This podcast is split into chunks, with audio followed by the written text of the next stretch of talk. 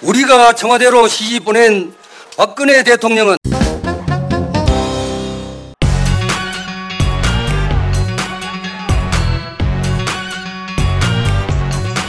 이 땅에 잠들어 계시는 호국 영령들도 이를 원치 않을 것입니다.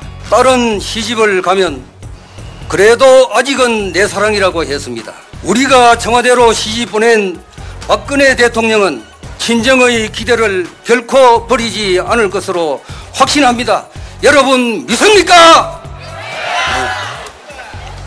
네. 얄구전 엑스레이드라고 하는 전자파 속에서 죽는 줄도 모르고 죽어갑니다. 여러분, 만약의 경우 칠십 년 전처럼 전쟁이 나면 제일 먼저 북한과 중국의 제일 타격 지점이 칠곡이 됩니다.